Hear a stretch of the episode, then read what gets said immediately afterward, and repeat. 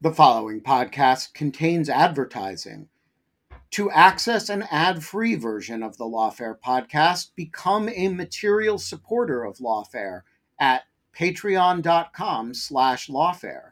That's patreon.com/Lawfare. Also, check out Lawfare's other podcast offerings, Rational Security, Chatter, Lawfare No Bull, and The Aftermath. Quality sleep is essential. That's why the Sleep Number Smart Bed is designed for your ever-evolving sleep needs. Need a bed that's firmer or softer on either side? Helps you sleep at a comfortable temperature? Sleep Number Smart Beds let you individualize your comfort, so you sleep better together. J.D. Power ranks Sleep Number number one in customer satisfaction with mattresses purchased in-store. And now, save 50% on the Sleep Number Limited Edition smart bed for a limited time. For J.D. Power 2023 award information, visit jdpower.com/awards. Only at a Sleep Number store or sleepnumber.com.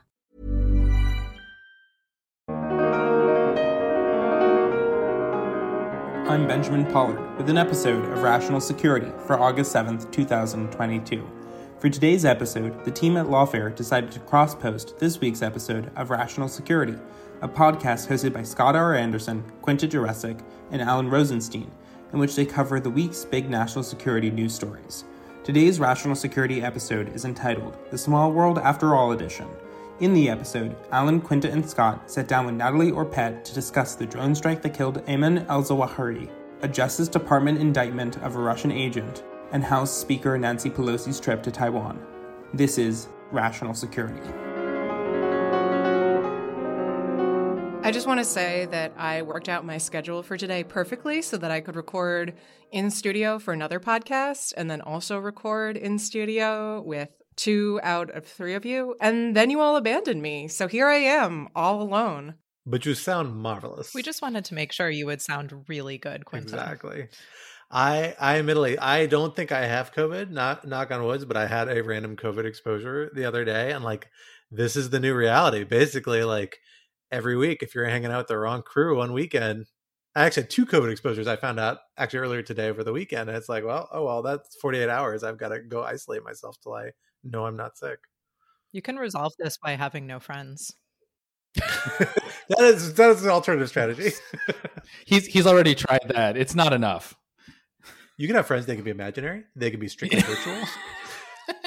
I don't know if imaginary friends can give you COVID, though. No, they can give you imaginary COVID, aka cooties, and that's fine. That's something.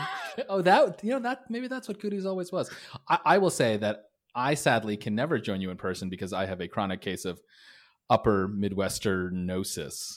And I love it. And you know what? I am striking back against the tyranny of localism, presentism, real spacism. I am more than happy to exist as a disembodied face on our cloud-based audio platform forever and ever. Amen. Rants like that are why the three of us are going to be in person, so we can have side conversations that you're not a part of. Touche.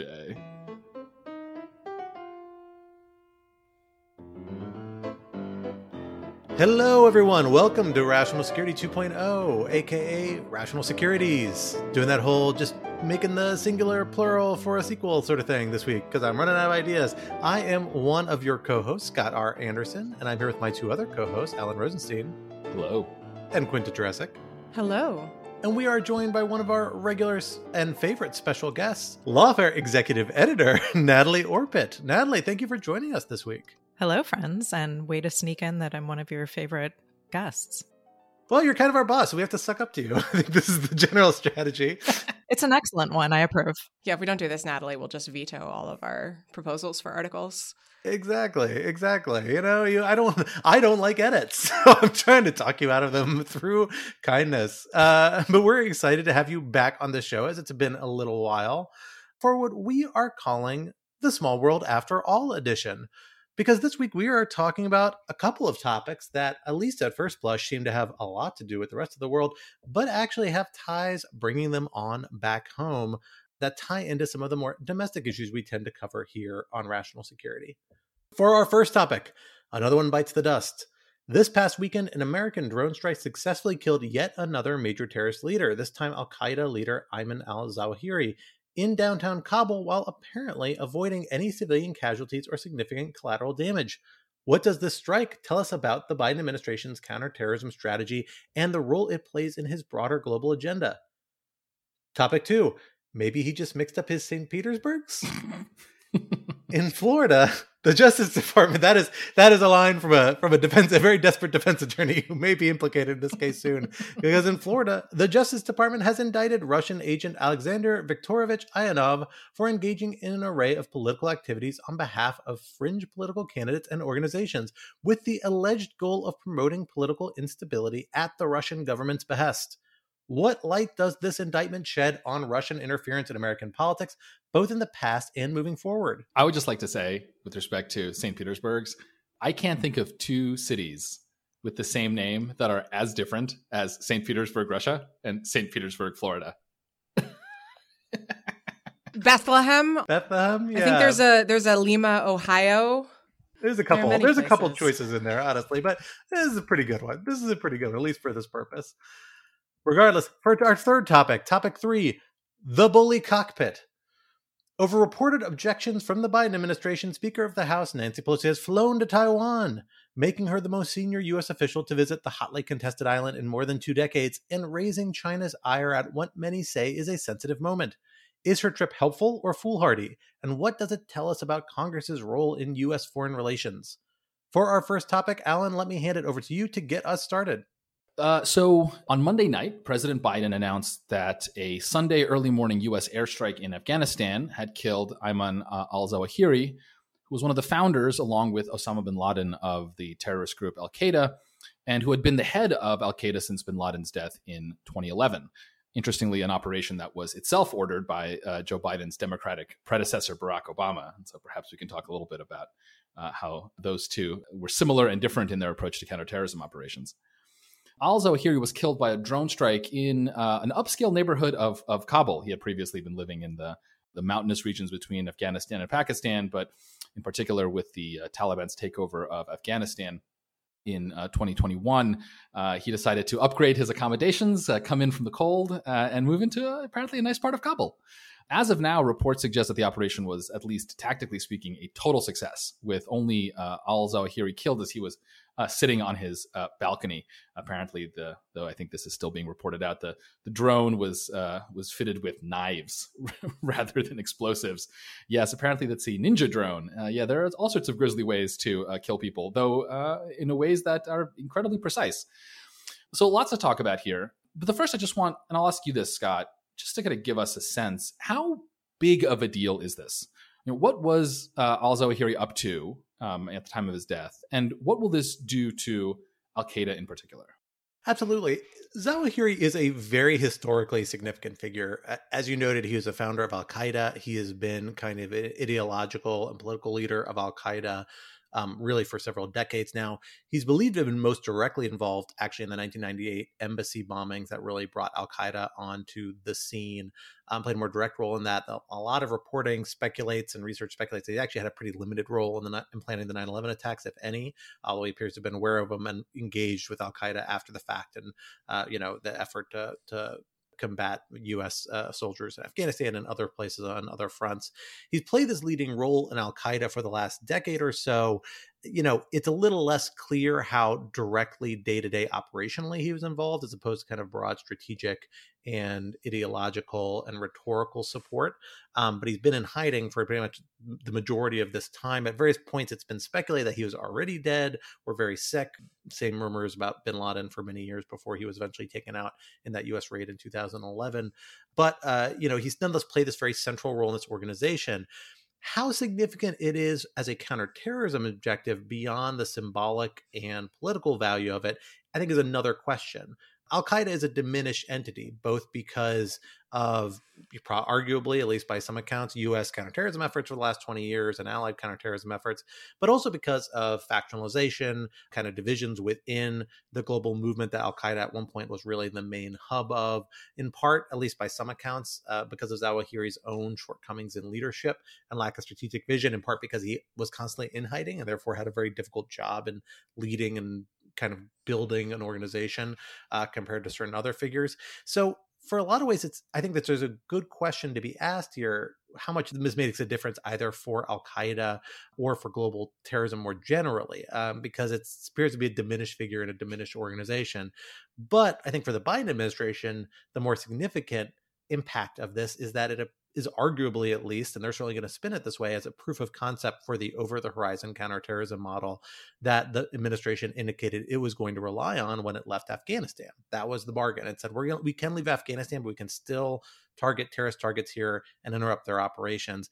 And this appears to have done that effectively, again, with very limited collateral damage, which is particularly necessary after the horrendous drone strike on a suspected, what people thought at the time was a terrorist vehicle headed towards a Kabul airport about a year ago during the downfall of the government that ended up killing an array of civilians, including many Afghan children, and a clear case of mistake by the U.S. military.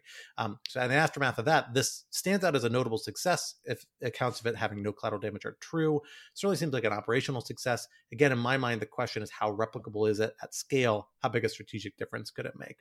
But certainly from a political optics perspective, it seems like a big win for the Biden administration. Yeah, I think the one thing I'll say, though, which I will highly recommend to folks, some coverage that we have on Lawfare from several different experts that should be up by the time this episode releases tomorrow, a few of which are up at the time of recording. But I think it depends on how you're defining what al-Qaeda's relative threat is. So to the extent you're talking about al-Qaeda as the threat that, you know, in 2001, when Congress passed the AUMF, we were responding to, it's a very different organization, as you say, Scott. And I know that several of the experts whose work I've reviewed have attributed that to Zawahiri's leadership as compared to bin Laden's. But al-Qaeda has actually grown tremendously. It's just in more regions and focused more locally. So if you think of al-Qaeda in terms of what threat is it having more broadly on counterterrorism, you know, the lack of huge dramatic attacks on the West does not mean that it is not still presenting a serious terrorist threat that may be, in a less direct sense, also a serious threat to U.S. national security. Yeah, I mean, I think your point, Natalie, is a really important one. And I've been just struck by the sort of how different the cultural context is of bin Laden's death and Zawahiri's death. I was reminded that bin Laden's death was initially heralded, of all people, by The Rock on Twitter, which I had forgotten about. Truly a great moment in American politics. Apparently, we still don't 100% know how it was that happened. But there's kind of nothing comparable. I mean, people were, you know, celebrating in the streets. I think that, you know, if you asked most people today, who Ayman al-Zawahiri was on the street, most people would not have an answer for you. That the visibility is just not the same. Part of that has to do with his different role in the organization and how, you know, international politics and the war on terror have changed. Part of that has to do with perhaps his particular personality. But I do think that, you know, if we're, since Alan, since you started by noting that there's kind of a nice bookend of bin Laden's death under the Obama administration and al-Zawahiri's death under the Biden administration, just how far it is we've come and how diminished in significance a milestone like this seems, which is not to say that it isn't significant, but just that the, you know, the sort of domestic political aspect of it seems quite toned down compared to what it had would have been in a previous era. I mean, I don't think, I'm not even sure if it will stay above the fold on the New York Times for longer than this morning.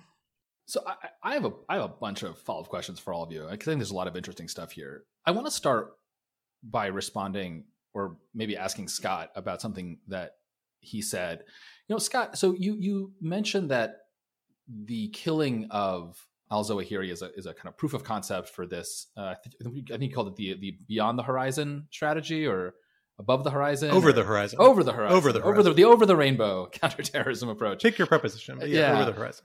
And that's definitely one way to spin it. But another way to spin it strikes me, is that the fact that al-Zawahiri was hiding out in like a nice house in Kabul, not in the mountainous areas, you know, on the Afghan-Pakistan border, shows that the Taliban cannot be trusted as, I mean, forget partner, or just as not a sponsor of the most notorious terrorist organization of the last 100 years.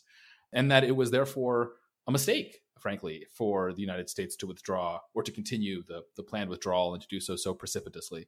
And that maybe we should have stayed in a kind of quote unquote light footprint style. I mean, I'm not sure.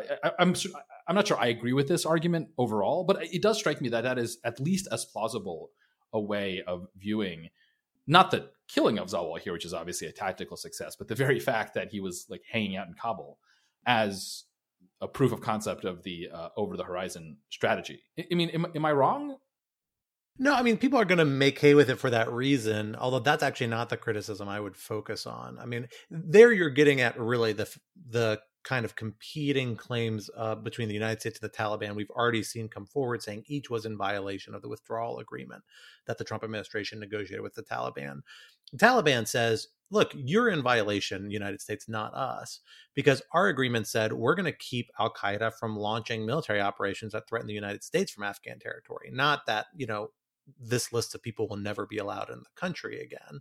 And there's no sign that they were actually involved in planning any attacks on the United States. The United States haven't suffered any direct military attacks. I mean, is the United States really supposed to wait while the head of al-Qaeda hangs out in like a nice Kabul townhouse? That just seems kind of unrealistic.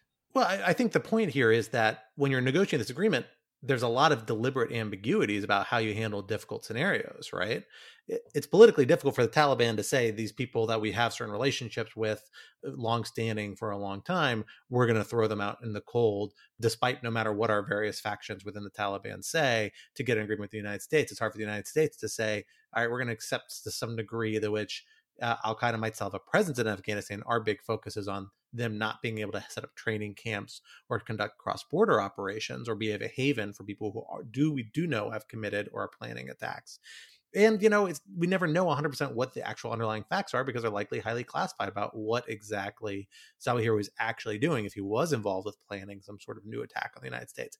It's worth noting, historically, Zawahiri actually was a guy who advocated for a much more localist view for al-Qaeda, focusing on, I believe, either his native Egypt or at least a place he spent a lot of time, Egypt. I can't remember if he was Egyptian by birth, but really advocating for, a focus on Egypt and the Middle East region back in the 1990s as opposed to the United States. That was much more bin Laden's view. So it's not implausible that maybe he didn't care about the United States, now that they really weren't in his immediate orbit that he was focused on. We don't really know. And the agreement specifically left a little bit of ambiguity that both parties can say, hey, you know, this is outside the scope of the agreement as we understood it. And there's the sort of agreement that's not legally binding. It's never going to be before a judge. It all exists in the eyes of the beholder. And so I'm not surprised to see them both kind of trot it out and say each side was violating it. And in some ways, both are right or both are wrong, just depending on how you read the probably deliberately ambiguous terms that were put in there precisely to reach agreement around these difficult issues.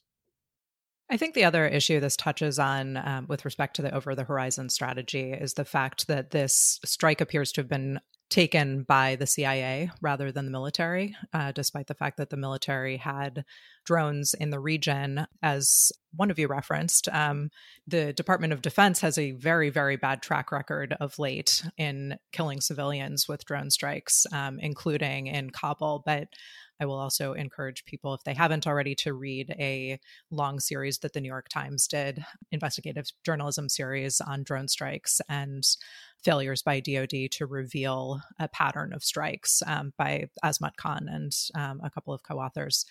But it's interesting to me, you know, CIA strikes are made under different legal authority and with different standards of input than are military strikes. And so if this is a signal that, you know, having withdrawn from Afghanistan, that our counterterrorism strategy is going to rely most or, you know, nearly entirely on the CIA rather than on the military, that has implications as well, including for transparency into conduct. I totally agree with that. The one thing I would note is, you know, I wouldn't be too quick to attribute the fact CIA was involved here over DOD to discrepancy in capability. You know, DOD drone operations just operate at a very different scale. That's part of the different numbers. There's a much higher tempo of operations and much narrower window. I mean, this was an operation that was planned over several months with close surveillance of the target. And so there's reason to believe like DoD would have been totally capable of executing a similar strike, at least in terms of if it had similar capabilities. There are other explanations for the CIA would be involved. One is that it's not clear where exactly this drone is based in the region. There aren't a lot of friendly places. It's quite possible that a neighboring country or maybe some party in Afghanistan, who knows, is willing to host a covert U.S. presence, but not an overt military presence. And it's very hard to have a covert military presence because of a variety of legal and political characteristics. So CIA tends to do that sort of thing. We also have this Ninja rocket, which has never been officially acknowledged by the U.S. government, that was used here, which is an anti-personnel weapon. Like, it's designed to kill one person. It's like, you know, assassination device, essentially. I don't know to the extent to which DOD operates that as opposed to CIA, or is trained to operate that. So there's a lot of different factors here that could have entered in. And the fact that this is all done in close nexus with what is now very sensitive intelligence collection in a hostile environment, probably using a variety of methods.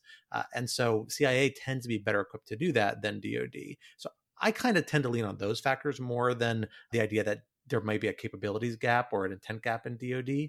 You're certainly right. The tempo is different for different types of operations, but this one, you know, if DOD were to try and do this, I feel like they might be able to get similar results if they had the same level of training and equipment. Yeah, I actually wasn't suggesting that it was a capability issue. I was suggesting that this is an indication of what our counterterrorism strategy might look like, which is to say much more in the intelligence realm and directed by the CIA, which has really serious implications for transparency, decision-making, and what legal authorities are being deployed to take the strikes.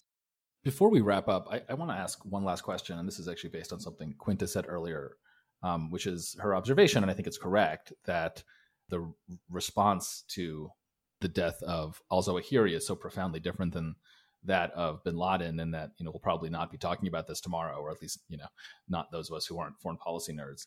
And so I wonder, given that, how best should we see this operation? You know, should we see it as an indication that, you know, maybe to Scott's point, counterterrorism is back in some form? There's going to be a robust over the horizon campaign against al-Qaeda or other targets, you know, whatever ISIS is up to these days and future terrorist groups. Or should we think of this more as, look, it's a mop-up operation. The United States was never going to give up chasing after the people who plotted and caused 9/11. But really, we should not be distracted from the fact that the real action, you know, as our next two segments attest to, is great power politics between the United States and Russia and the United States and China. And really, counterterrorism, we should not expect anything particularly exciting except the, you know, occasional targeted killing that pops up for 6 hours and then we move on. Yeah, it's a great question. I don't know the answer. I'm curious what everyone else's thoughts are. I will say, since I made that comment about this being above the fold, I double checked. It is the lead story on today's print paper of the New York Times, but when we're recording, so 3 p.m. Eastern time on Tuesday, August 2nd, it has been bumped from the top of the New York Times page by Nancy Pelosi's Taiwan visit, which we will discuss later in the show. And it's not even, you know, Zawahiri's death isn't even the lead story in the section about al-Zawahiri. The lead story is analysis for the Taliban, a new era of isolation has arrived, which I think suggests that, you know, this is... It's kind of situating it within the broader question of, you know, interstate dynamics, right, rather than a question of terrorism operations.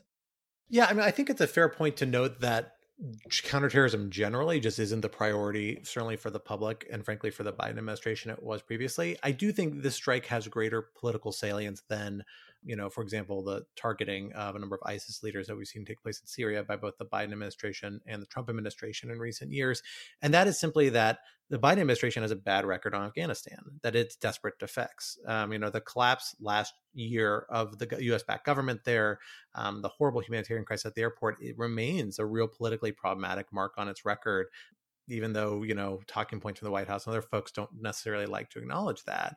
And I think that, you know, this is one point that we're going to see pulled out again and again to show, no, in fact, this part of our strategy works.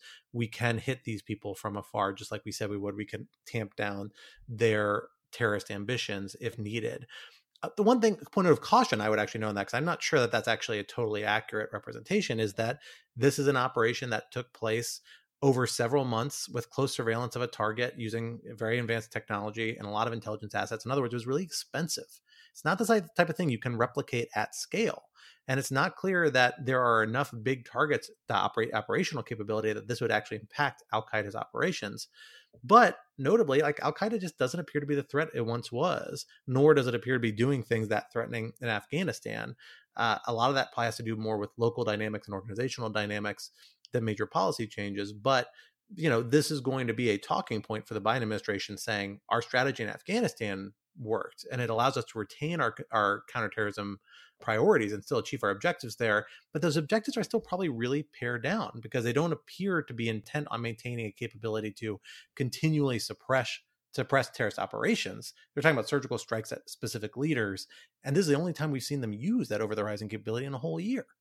So, you know, I think it really does reflect what you're talking about, Alan. Like, counterterrorism just isn't the priority for the administration it once was. They need to check the box, show they can still do it. And they're feeling a little defensive about it in the context of Afghanistan. That's why this is significant, I think.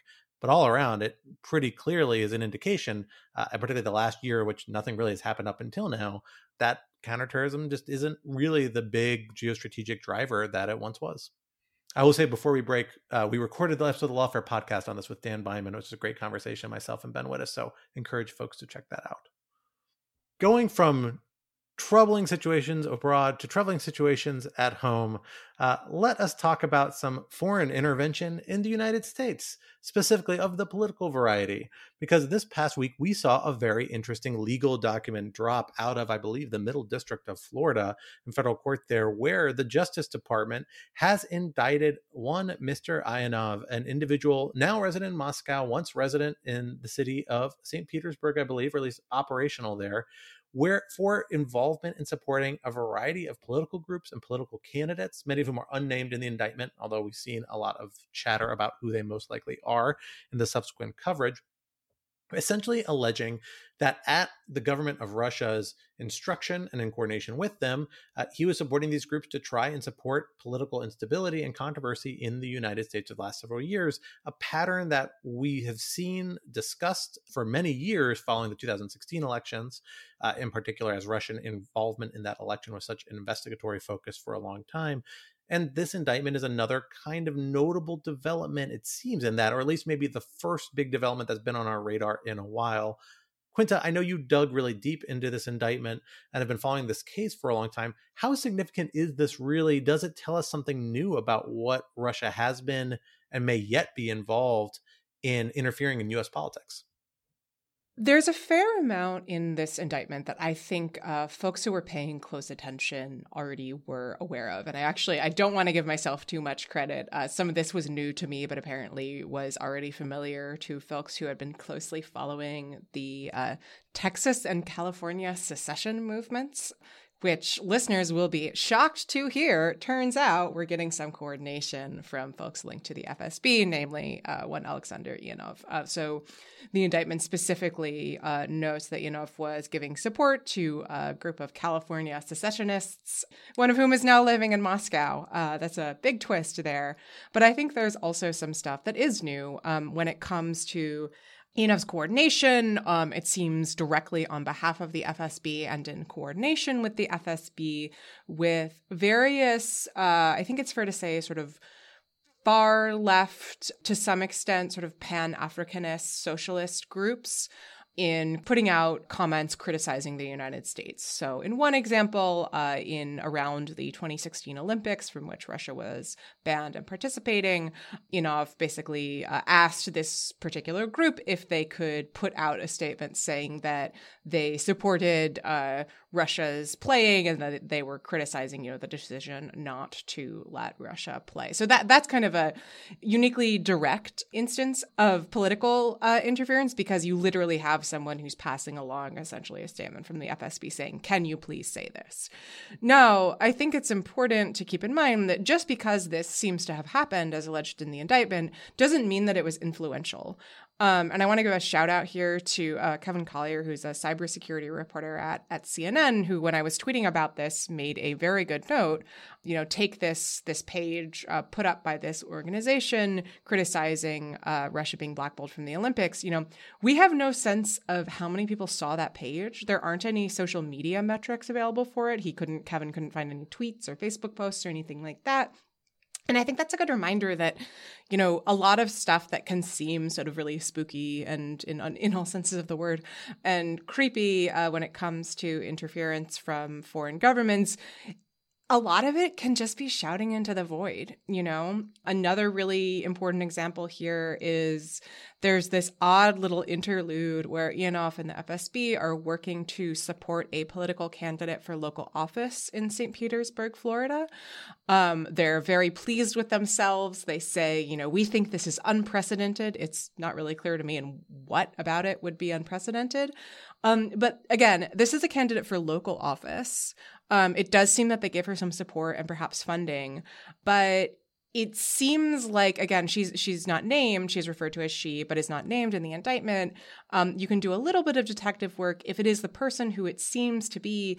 That candidate won the Democratic primary, but went on to lose by an enormous amount, got basically under 20% of the vote in the general election. So is that really an example of, you know, dastardly Russian cunning? I don't think so. I mean, it's notable that the FSB is engaged in this activity, and I think it's significant that this person has been indicted for it, and I'm curious whether more indictments will follow, because it's notable that the charge on which he was indicted is actually a conspiracy charge, 18 U.S.C. 371, conspiracy to defraud the United States. But I do think it's important that we not, you know, get out over our skis and become, you know, anxious about how the creeping hand of Putin is manipulating everything. Yeah. One thing that struck me, though, about the indictment is that the groups that were being supported by Ionov were aware that he was Russian and he was supported by the FSB. So to me, you know, it is certainly the case that we should read this indictment with an understanding that the seriousness of the conduct and the degree to which Ionov and all of the entities that were supporting him were trying to interfere is not equivalent to there having been a tremendous amount of impact. But at the same time, the fact that there were American citizens, according to the indictment, that were happily cooperating and taking support and money and direction from someone they knew to be an agent of the Russian government, I think is very disturbing and should not be taken lightly. And there's, you know, to the extent that that is not taken seriously, it really risks normalizing that sort of support in the interest of, you know, bolstering your own political prospects or sense of support. I thought it was interesting and sort of a random detail that he had encouraged one of these groups to draft a statement and send it to the UN, which suggests a different type of influence that they were trying to have. But I think that definitely agreed impact is an important thing to think about here.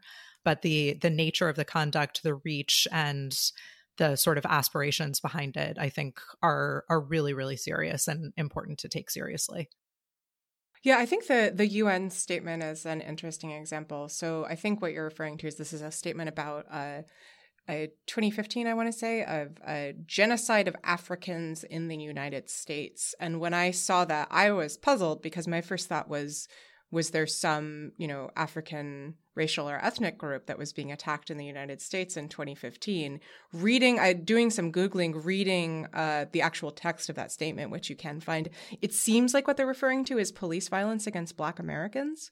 But I think that the language that they're using there is also really interesting and I think suggestive of maybe a lack of deep understanding of American politics and the sort of particular nuances of dynamics, because if you put out that statement and, you know, it's not clear, perhaps it's not going to be clear to other folks at the UN either. It's that time of the year.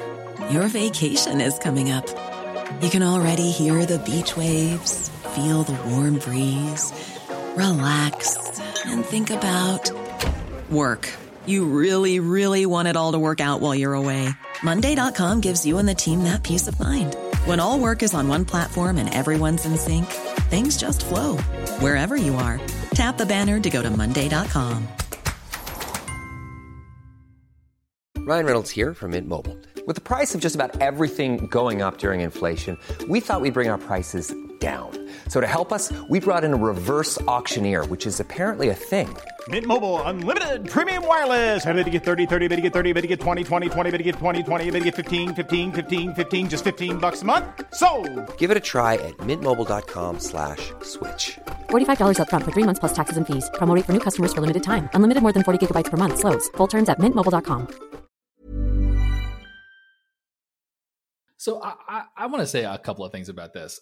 You know, first, I want to say that I think Natalie's point is very well taken, which is that the part of this that really is disturbing, or at least the part of this that at least is disturbing to me, is the fact that there are Americans who seem comfortable getting help from people that they know are agents of a foreign power and are considering playing dirty. I mean, we shouldn't be super surprised by this, given that in 2016, President Trump basically asked the Russians to hack Hillary Clinton's emails. But it is bad that, you know, we are still having this problem, you know, 6 years down the line. And it is certainly bad that at least one political party does not seem to have a strong norm against this sort of thing, right? Though it does appear to be that there are lots of people across the political spectrum, especially on the extremes, that are willing to get and accept this kind of help. At the same time, I will say, I do have trouble getting like super upset at Russia about this.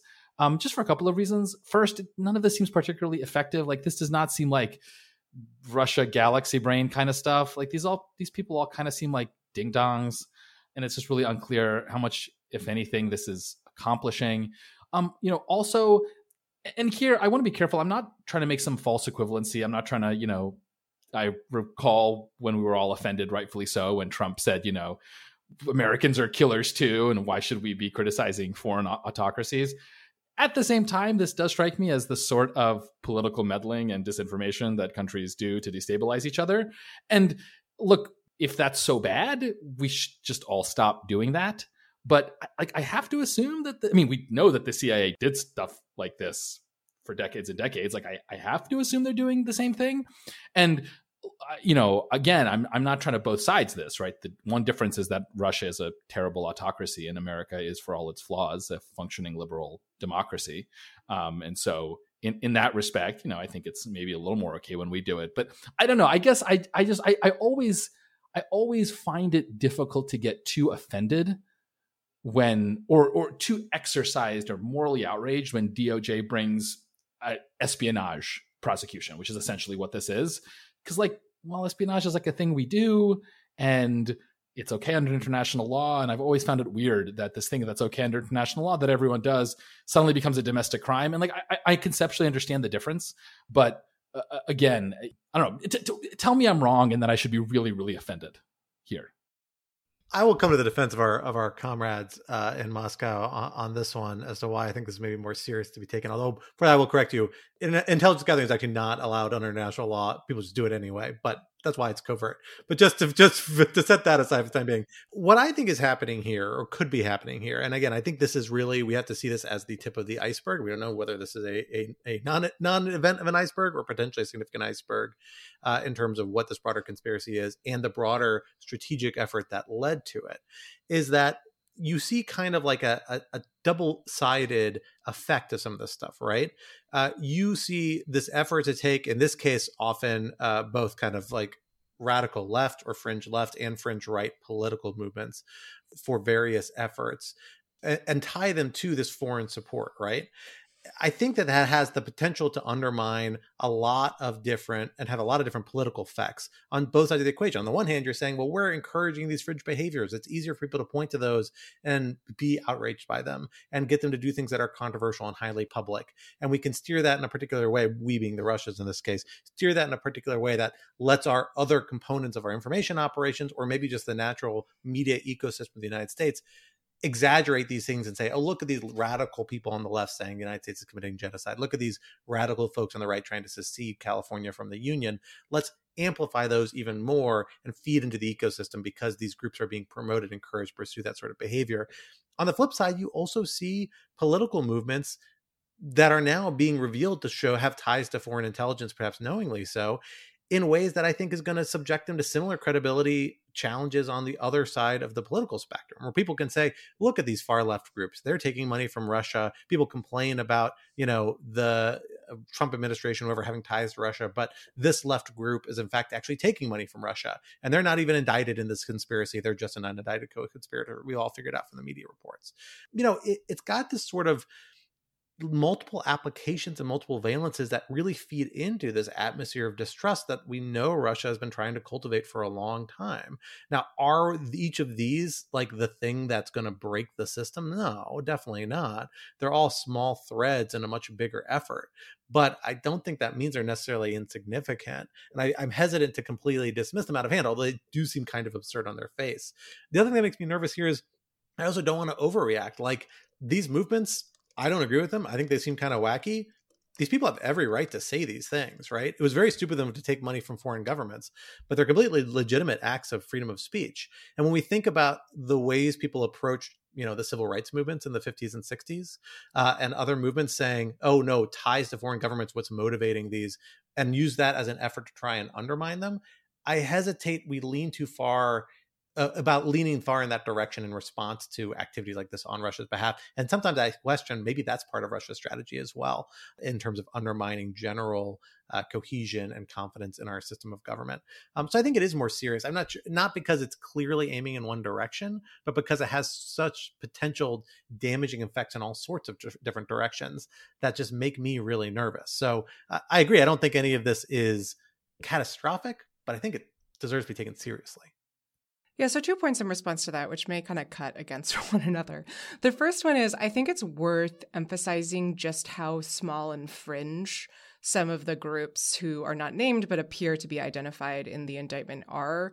One of them, based on identifying information in the indictment, has been reported on by the Atlanta Journal-Constitution as being a group called Black Hammer, which is sort of very small extremist organization in Atlanta that was recently implicated in a pretty dramatic murder investigation. I think the Atlanta Journal-Constitution said it's been called a cult by many people. So this is not, you know, these are not folks who are, you know, within anywhere within the sort of U.S. political mainstream or even on the fringes. They're kind of fringes of the fringes, right? Like it's very sort of odd groups.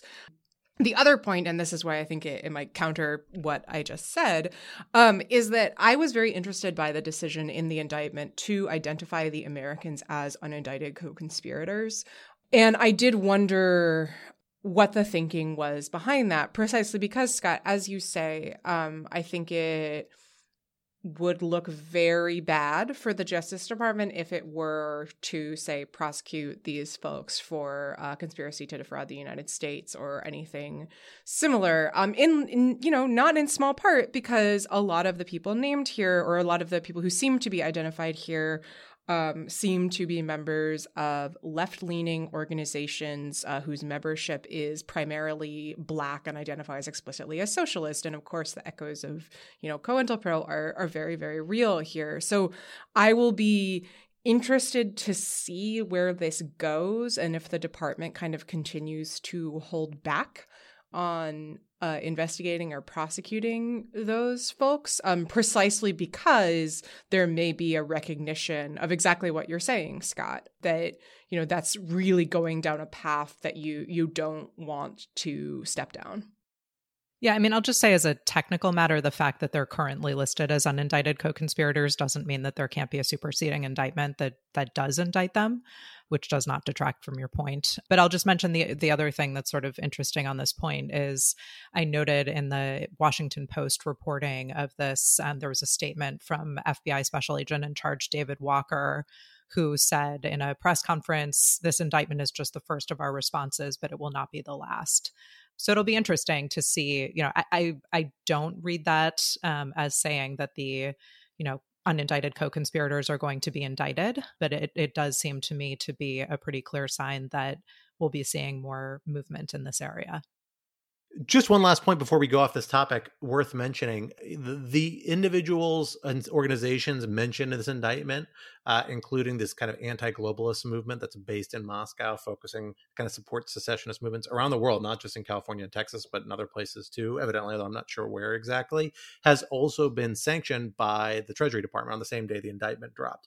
And that's kind of notable because it's indicating that it's an ongoing effort and that they are making potentially U.S. individuals and political actors, putting them at legal risk if they choose to cooperate with those movements moving forward.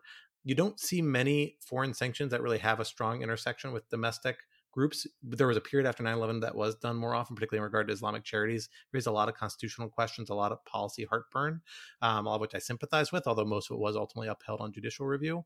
And this is kind of an interesting move back in that direction, potentially, for at least those groups that do have ties to that movement and other movements that may fall in that same sanctions bucket. So that may actually end up being the more notable forward-looking policy move here more than the indictment itself. Yeah, and there was actually one other interesting detail that the Treasury Department put out when it added this group to the special designated nationals list, which was that Ionov had sought to collaborate with another sanctioned Russian organization about the feasibility of directly supporting, I'm quoting here, about the feasibility of directly supporting a specific candidate in a 2022 U.S. gubernatorial election. So we don't know who that gubernatorial candidate was going to be, but I think it's sort of on the point I was making earlier. It's important to be a little circumspect about what impact this may or may not have had. And, even to the extent there is a huge disconnect between the degree of aspirational impact and the actual impact, it deserves to be taken very seriously. Well, speaking of policy heartburn, how's that? Excellent. Well done. Thank you. I went back and re-listened to our first episode recently, or I think it was our second episode, and that was the first time we bothered you about not having segues. So it's been a consistent theme our entire run. I've been working on it really well lately. We all appreciate it. So thank you, Quinta. Thank you. The bullying of Quinta Jurecic about her. Yeah, her segues. It's been successful.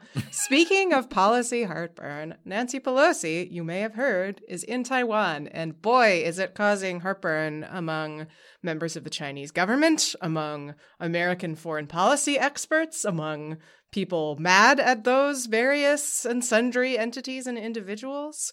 So Pelosi has been planning this for a while. She had meant to do it previously, and the trip was delayed because of COVID, her having COVID, I believe.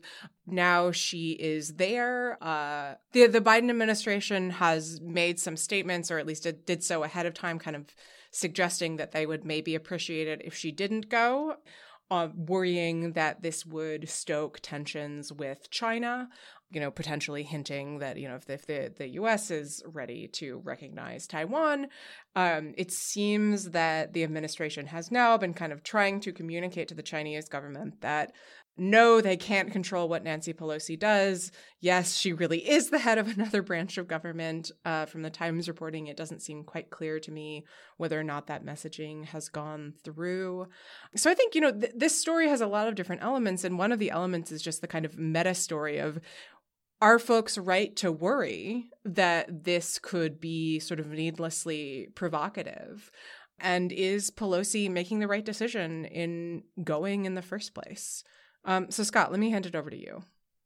Sure. It's a really hard calculus here, in part because the United States and China are constantly involved in a big messaging game here, right? I mean, they're constantly both China trying to message, hey, anything you do here could push us to start a war and invade Taiwan, both to deter kind of provocative behavior. The United States is constantly pushing up against that, saying, hey, we're going to keep doing slightly more provocative things. And the Biden administration has not been shy about this. We're going to keep doing more provocative things to underscore, China, we're not intimidated by you. And this is kind of the ultimate step in that direction by the United States so far. Now, it's notable the Biden administration doesn't appear to have been 100% behind Pelosi doing this.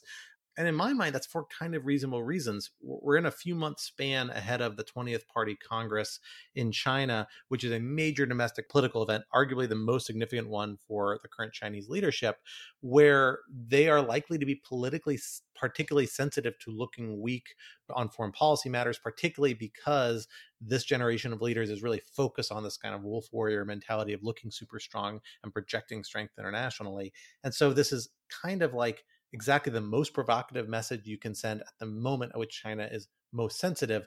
I think it's still unlikely, although my record on this is not great, so hopefully I'm not wrong, unlikely to lead to like a major crisis, but China's certainly going to have to respond in some way, and I'm just not sure what the payoff is for that.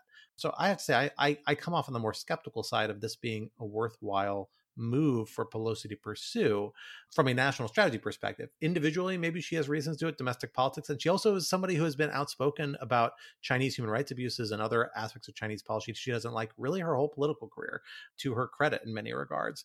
And so maybe part of a personal, campaign that she wants to pursue while she feels like she's in a position to do so, still in office. And obviously she's, I think, in her early 80s now. She may feel like this might be her last chance to do something this high profile. So, there's a lot of factors that go into this, but, from a national strategy perspective, it's hard for me to see it balancing out to being a good move.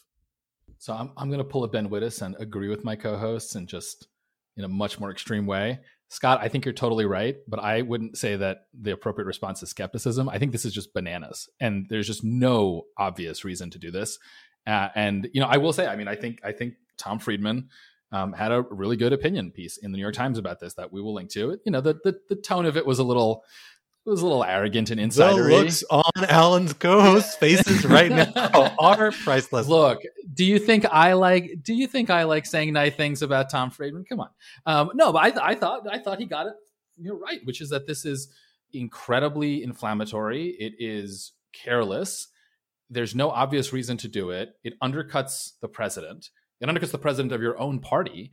And it's not necessary. If you want to support Taiwan, we can totally support Taiwan. We can support Taiwan to the hilt. We can start World War III over Taiwan if we want to. That's a separate conversation. But if you're going to do that, there's a way of doing that. And that is not having the Speaker of the House, who, while, obviously an important American political figure, is not in the diplomatic chain of command, go out to Taiwan. And I'll just remind Democrats, right, that they were very upset, and I think rightly so, when back in the Obama administration, Republicans, invited Benjamin Netanyahu to give a fairly inflammatory speech before Congress when it was pretty clear that Netanyahu and Obama were not in agreement on some key foreign policy issues. I thought that was inappropriate then, and I think this is inappropriate now.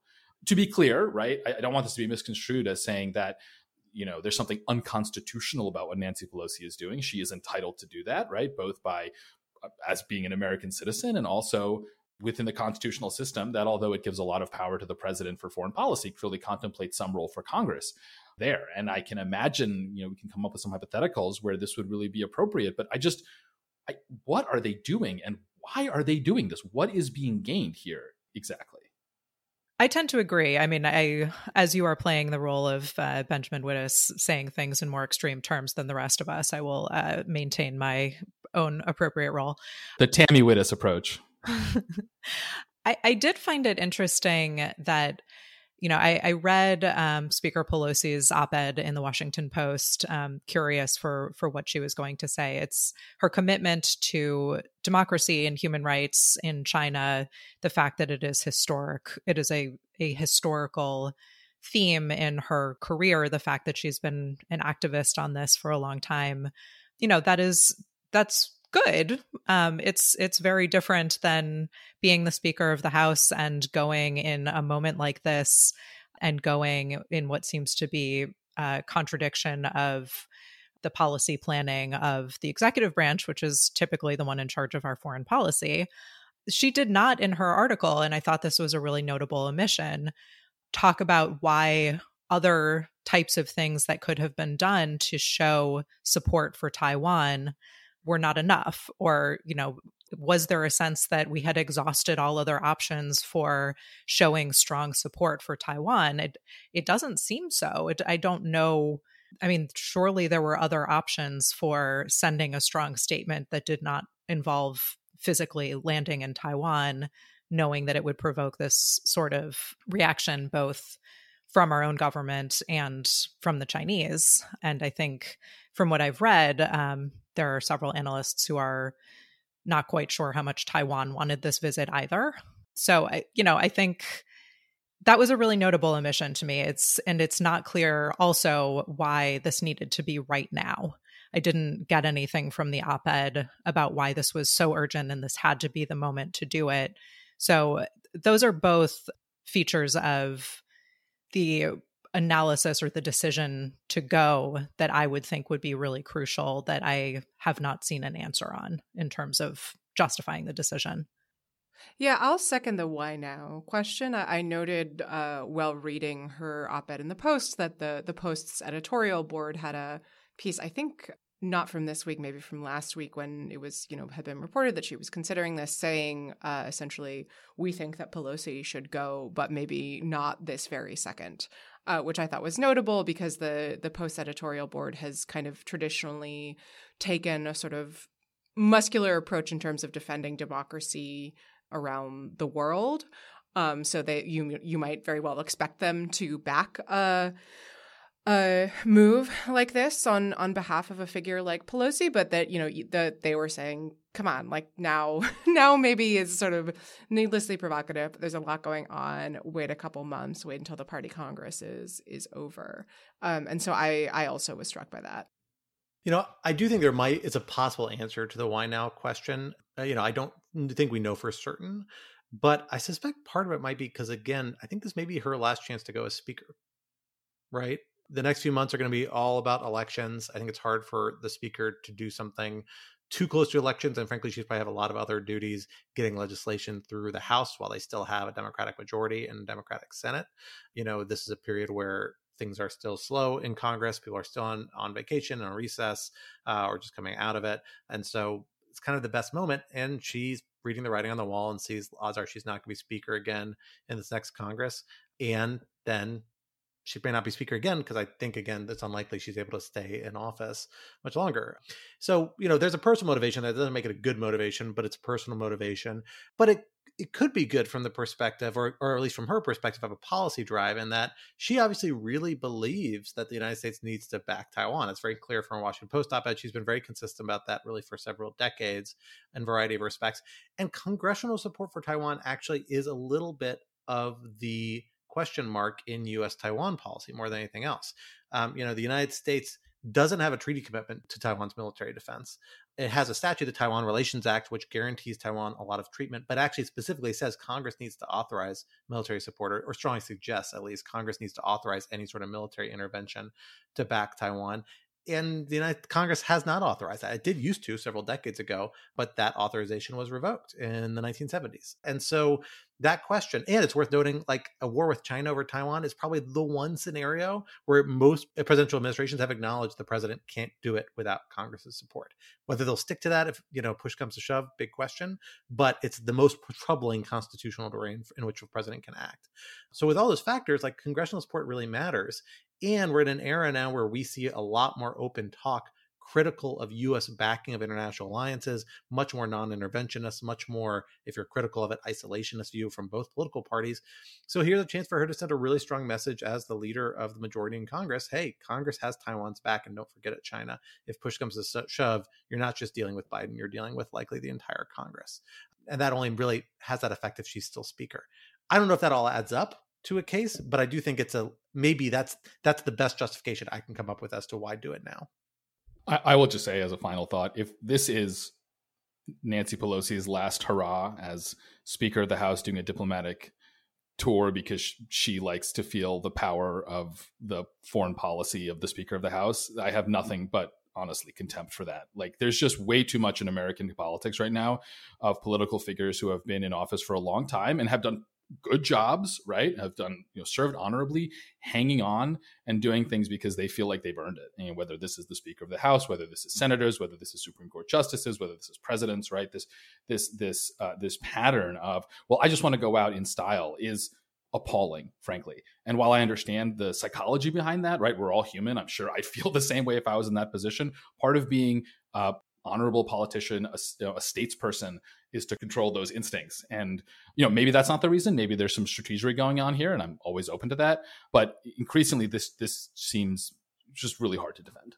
Alan, this is your last episode of Rational Security, so you will have to make it count. This is your legacy. So remember that as we circle around. 3-hour object lesson. I'm just going to read some of my favorite children's books. I'll sing some songs. It's going to be amazing, guys. Well, folks, that brings us close to the end of our time for this week. But before we leave you for another week, we, of course, would not be Rational Security if we did not share with you some object lessons to ponder. Alan, what is your object lesson for this week, your final episode? What is your grand hurrah, your flight to Taiwan, which is what I'm now calling the grand hurrah for everyone moving forward? Before you leave Lawfare, you get one flight to Taiwan. You know, so it's like hiking the Appalachian Trail, you know? Exactly, exactly. I just want to say, last week, Scott said that when he heard about my appendicitis, he was looking for a new co-host. Now, apparently, this is my last episode. Scott, I thought you and I were friends. Don't worry, listeners, or worry, listeners. If you really don't like me, I'm here for the I'm not going anywhere. It's not you. It's me. Minnesota is just so far away, and I can't stand it. Yeah, and it is far away. So my object lesson is in the category of, you know, a moment of Zen, and it is a truly bizarre, I don't even know what to call it, like propaganda branding video out of Russia that kind of made its way around the internet a week ago. Not created, as far as I can tell, by the Russian government, though created by like a pro-Russian group, but then like heavily publicized by the Russian government and various official Russian social media accounts. So I think we can say it is like endorsed by the Russian government. And it's this like super weird, quick montage of like some lovely parts about Russia, like ballet, and the Kremlin is an attractive piece of architecture, with this voiceover in this kind of really stereotypical, I'd say almost like offensive if it were not clearly authorized by the Russian government accent, of this guy just saying random stuff like ballet, cheap taxi, beautiful women, no cancel culture.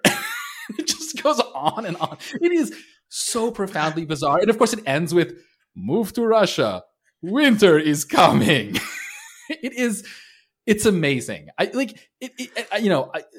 Occam's razor suggests that this was just created by ding-dongs who don't know what they're doing, but it's so insane that you kind of can't stop rewatching it. And so maybe it's brilliant. It's amazing. I would highly recommend it. You know, I don't usually try to use Russian propaganda as my object lesson, but I feel confident that it is okay to spread this around. It's amazing. It's so distinctly Russian to have not so subtle threats embedded throughout your promotional video, trying to get people to voluntarily come to your country. I love it. And coming soon, a new indictment with Alan Rosenstein as the lightly veiled unindicted co-conspirator. Yeah, did I just accidentally? Am I accidentally just turn myself into an agent of a foreign power? 371, folks. Oh no! I hear Ionov is a Patreon supporter, so unfortunately, you are really on the hook for that one, buddy. It brings new meaning to material supporter. Exactly. Kind of the original meaning. We ripped that one off, but that's fine. That's fine. Quinta, what do you have for us this week? Well, in comparison, my object lesson is kind of a bummer, so sorry to bring the mood down. Yes, back to the Quinta, the classic Quinta object lesson. Yeah, there is an incredible article in The Atlantic by Annie Lowry, who's a staff writer there, called American Motherhood, that is about her experience of pregnancy. She has 2 biological children. And it's basically just writing about how incredibly brutal her pregnancies were on her body for reasons that remain somewhat opaque, and that certainly, from the way she writes it, could not have been predicted, and sort of considering what that means in the wake of Dobbs and in the overturning of Roe, as more and more people may be forced to carry pregnancies to term that they don't want to, and, you know, the harm that can visit on their bodies. And of course, she's writing here about 2 children whom she very, very much wanted to have. It's a incredible and sobering read, and I think is very, very thoughtful and searing at the same time. So I'd highly recommend taking a look at it if you want to bring your mood down after watching the Russian advertisement. I will second that as heartily as I can. I almost made that article my object lesson before I saw you beat me to it, Quinta, but it is really phenomenal. And I think really a highlight of being kind of the sea of post-ops commentary. I thought it was really exceptional. Yeah, and I will also third it, actually. I thought it was incredibly brave of her to write. This is obviously an issue that she will be undoubtedly getting no end of hate mail about. And she really got very personal about the extreme impact this had on her health, and really how much her life was at risk. So highly recommend. I mean, no Tom Friedman, but what are you going to do, Alan? It's fine. It is an amazing piece. I agree. Well, for my object lesson, I'll levy it up a little bit more. Actually, a little bit. I'm going to have two object lessons I can't decide between. One more intense and one more lighthearted. I'll start with the intense one. If you're not watching The Bear, you should be watching The Bear. The Bear is super intense. It's like in a weird way that you wouldn't think a show about cooking should be intense, but it's pretty awesome. And particularly if you are a food freak and you spend a lot of time thinking about recipes and cooking and ever feel the pressure of either working in a kitchen, which I did very, very briefly at one point in my life, or desperately trying to get food on your table before your one-year-old implodes, which is a stress I live with absolutely every night. And it's really, really beginning to weigh on me. This show captures it all so perfectly, and is a phenomenal watch, really well acted, just really phenomenal. Like I came in not wanting to watch it. My wife talked me into it, and it's really, really great. The second endorsement, which is a little stranger, is coming from the Department of Children's Cinema once again, because I, along with my wife, was looking for a new movie to show our kid, having run through everything in Disney Plus, and somehow we stumbled upon Happy Feet first, which I do not recommend because that movie really kind of creeped me out with a very hyper-realistic CGI people. But then we were like, well, what's this other movie about penguins we saw? A movie called Surf's Up from like 10 or 12 years ago, which is a movie about penguins surfing and in a surf competition. And it's so weird to watch because they do this really weird cinematographic style, but it's all CGI / illustrated and these interviews with audio. And it took me like 20 minutes watching it to realize that it is a satire of surfer documentaries that are like a really established genre of like documentary film of these like very popular from the 70s through like today, I'm guessing, although I've only seen older ones, about this unique style of like people just being meditative and thinking about the beach and surfing and what it means. And it's pretty amazing. And this captures it perfectly with penguins being the main characters, to the point that they have several professional surfers actually giving real interviews, and they use the audio and put it in as penguin versions of themselves. Like it's really, really phenomenal to watch. I enjoyed it. My wife really enjoyed it. My kid kind of enjoyed it, but I think it's worth watching. If you have a one-year-old who like, you just need 10 minutes of stimulation, this is a good option. So I will leave you with those two endorsements for this week. Natalie, what do you have for us this week? Well, I recently rediscovered a cookbook that I've had several years that came out at the beginning of the Trump administration that has the delightful title, The Immigrant Cookbook, Recipes That Make America Great. And it is a compilation of recipes from largely well-established chefs and restaurateurs around the United States who are all themselves immigrants.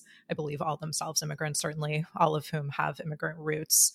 And the other night I made a recipe by Zareen Khan, who's a Pakistani-American woman with a restaurant in California, that was a fish curry recipe. And I simply love making recipes from cuisines that I have a lot less familiarity with, because the number of spices and ingredients and the way in which they're prepared, I think, is really just, this is going to sound cheesy, but a really wonderful reflection of human ingenuity.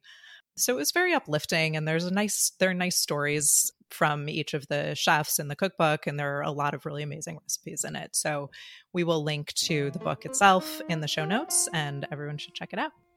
Great recommendation. I love that cookbook. Wonderful. Well, folks, that brings us to the end of this week's episode. Rational Security 2.0, though, is like its forebear, a production of Lawfare. So be sure to follow us on Twitter at @RTLSecurity. Be sure to leave a rating or review wherever you might be listening. While you're at it, visit lawfareblog.com for our show page with links and past episodes, for our written work, the written work of other Lawfare contributors, and for information on Lawfare's other podcast series, including our daily Lawfare podcast and our special series on the January 6th investigation, The Aftermath, hosted by our special guest, Natalie Orpett. And be sure to sign up to become a material supporter of Lawfare on Patreon for an ad-free version of this podcast, among other special benefits. Our audio engineer and producer this week was Kara Schillen of Goat Rodeo, and our music, as always, was performed by Sophia Yan. And we are once again edited by the wonderful Jen Patcha Howell. On behalf of my co-hosts, Quinta Allen, and our special guest, Natalie Orpett, I am Scott R. Anderson, and we will talk to you next week. Until then, au revoir.